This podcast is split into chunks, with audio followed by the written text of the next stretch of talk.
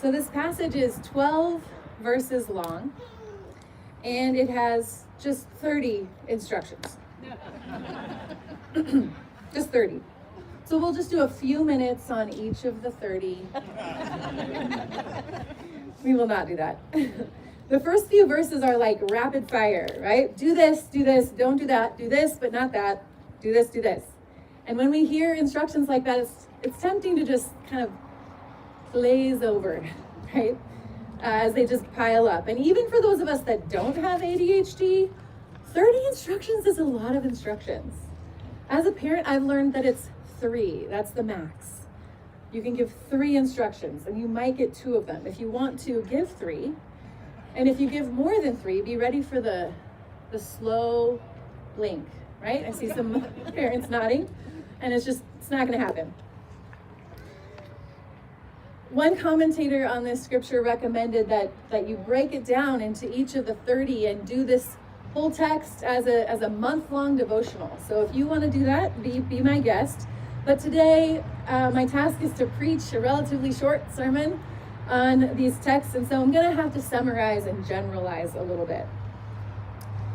In my study Bible, there's a little a little heading, which that's not scripture, just FYI. That's just somebody's idea of what this passage is about, and it says marks of the true Christian, which feels a little bit off to me for like a grace-based religion because it's kind of like are you really in the club? Have you really done all the things? Are you a true Christian? Which, yeah, again, I don't think that's necessarily uh, how I would categorize this, but there is an overall theme. This this verse or this chat this uh, this text rather is really about how we treat each other. Most of the verses in this passage are about how we treat each other in these concentric circles of our society how we treat our closest loved ones, our wider community, our enemies.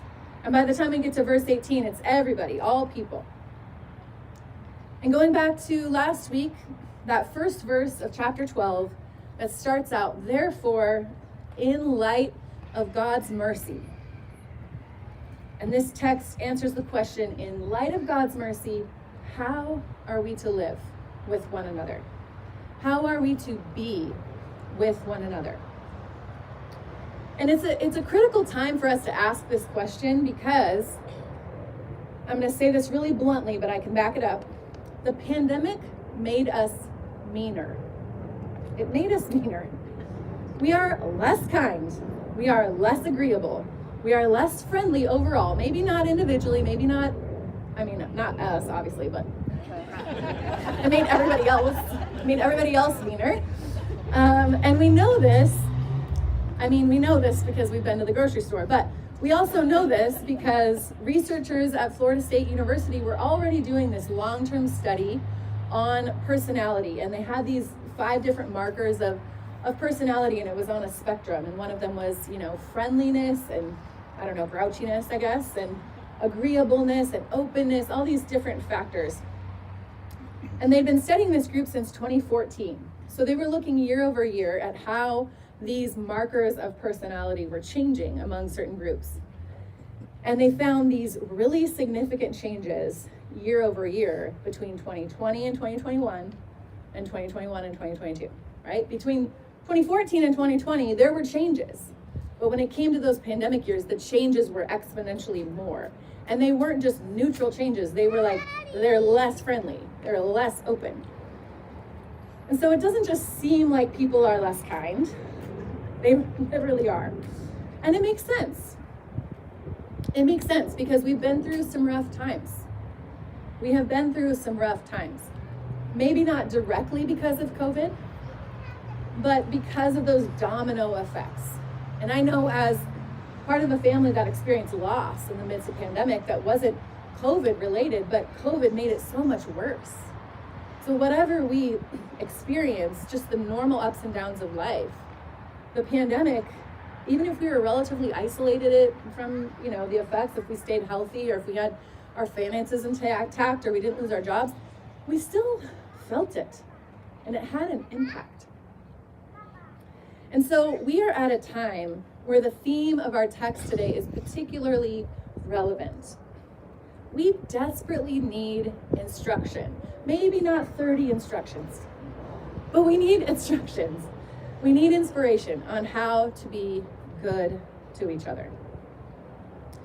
So we may be coming to this text with a thirst for some practical ways to shift the tide back toward kindness. We might want tips to help us to work toward creating a different outcome if that study were about us. What would we want to see shift from 2023 to 2024? Maybe we want to be more friendly, less grouchy. Yeah, I think my kids probably want that for, for me. so we might come to this text and say, Can you help us, Paul? Can you help us? We need your help. Yes, yes, he can. I think it goes without saying that Paul's instructions here can definitely help move the needle toward kindness.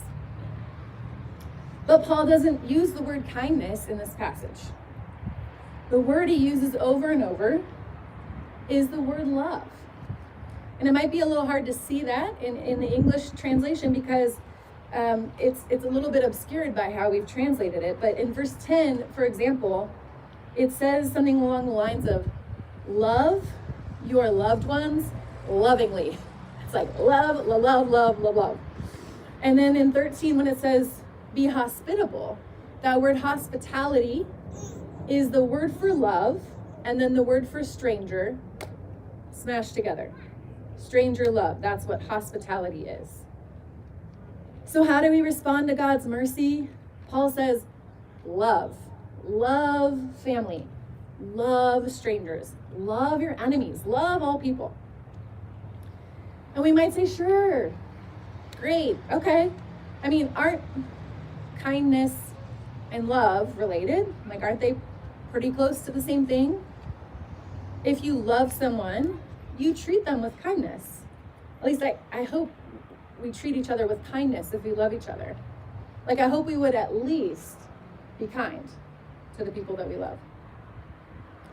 But if we conflate love and kindness, then I think we are missing something central to what Paul is saying here.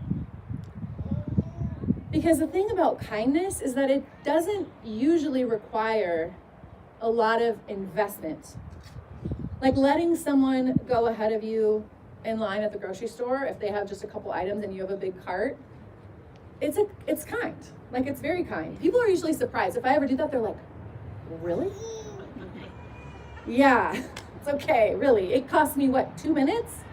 Um, you know, it's it's not it's not that big of a deal. Smiling, smiling at each other when we walk down the street, saying thank you, saying you're welcome, saying please, not interrupting someone when they're talking to you.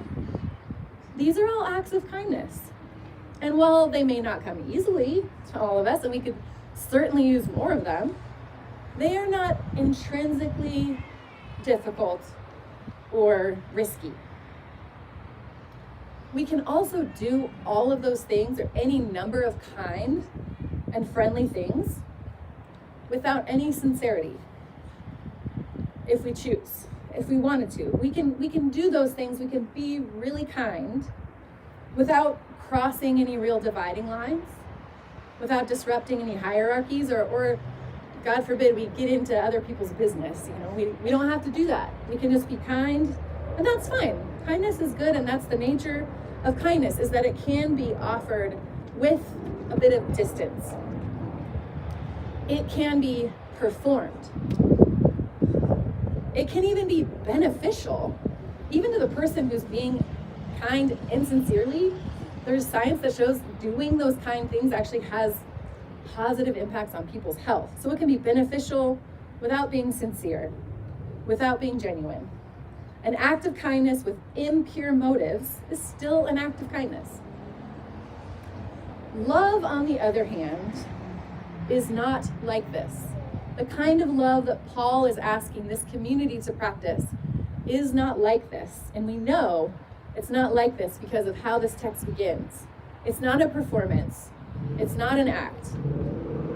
This first verse that we have today, verse 9, let love be genuine. Let love be genuine.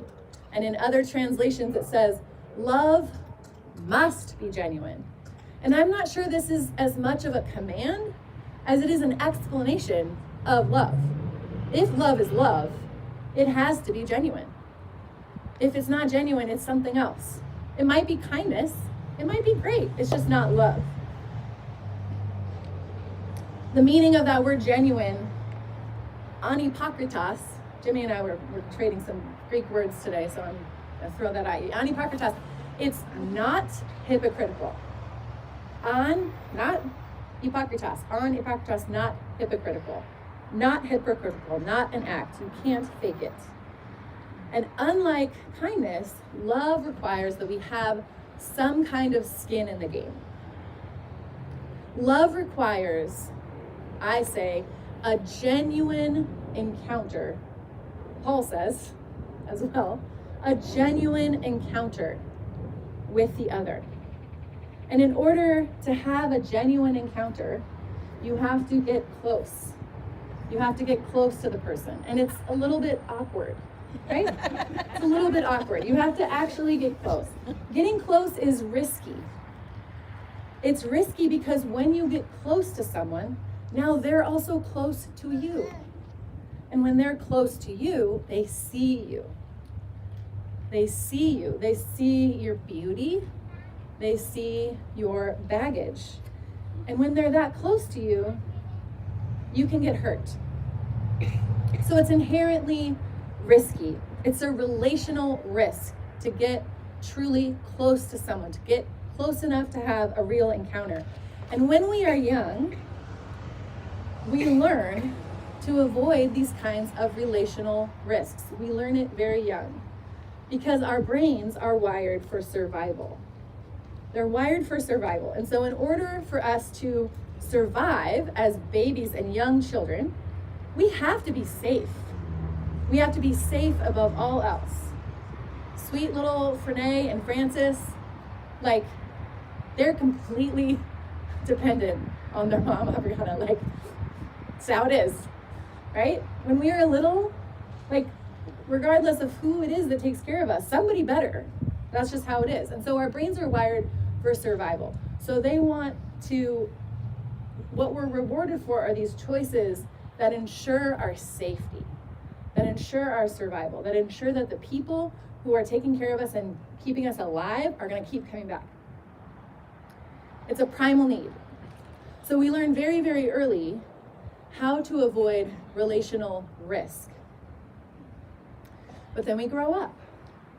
And as adults, we can decide, as developing people, we can decide for ourselves whether we will go through life pursuing safety over love. Whether we will keep our distance from people in order to minimize those risks, the risks that come with authentic relationship. And we can do this while still being really kind we can be very kind and have our walls firmly in place.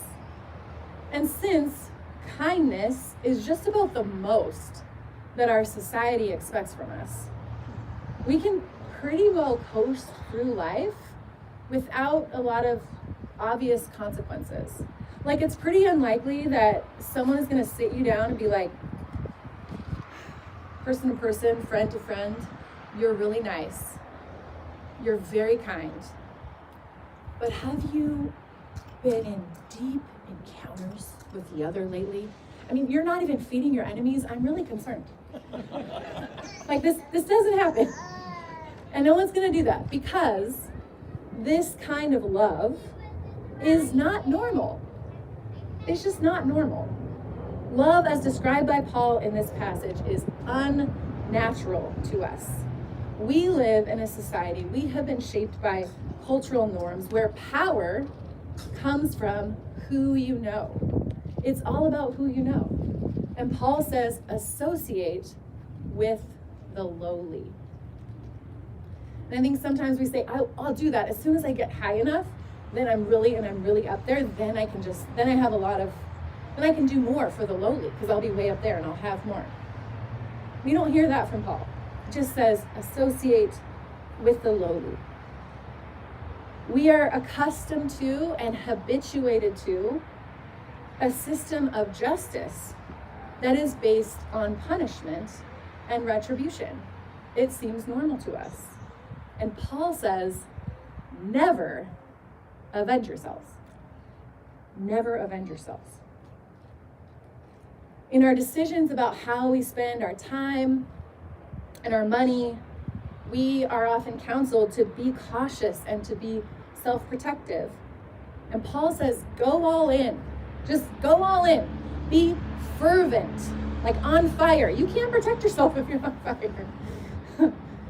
be fervent, be ardent, be passionate, be unreserved. This is what love looks like, Paul says. And it's one thing to to like hear these words and track along with the passage and be like, oh yeah, I think that is what that means. Okay, hmm, let me tuck that away. But how do we actually become the kind of people who are this way, who live this way with each other? How do we untangle ourselves from the apathy and the arrogance and the risk aversion that is so normalized? Well, I think that first we have to decide that we want to try. You're not going to do this if you haven't decided that you at least want to try, right? And not just individually, not just individually in our little pockets of our lives, but to make that choice collectively as a way of being collectively together. We have to risk something real to come close enough to each other that our lives begin to intertwine so that what happens to you matters to me and that what happens over there matters to us. And why would we do that? Why would we do that? Apart from the fact that the Apostle Paul seems to think it's a good idea, but why? Why would we do that?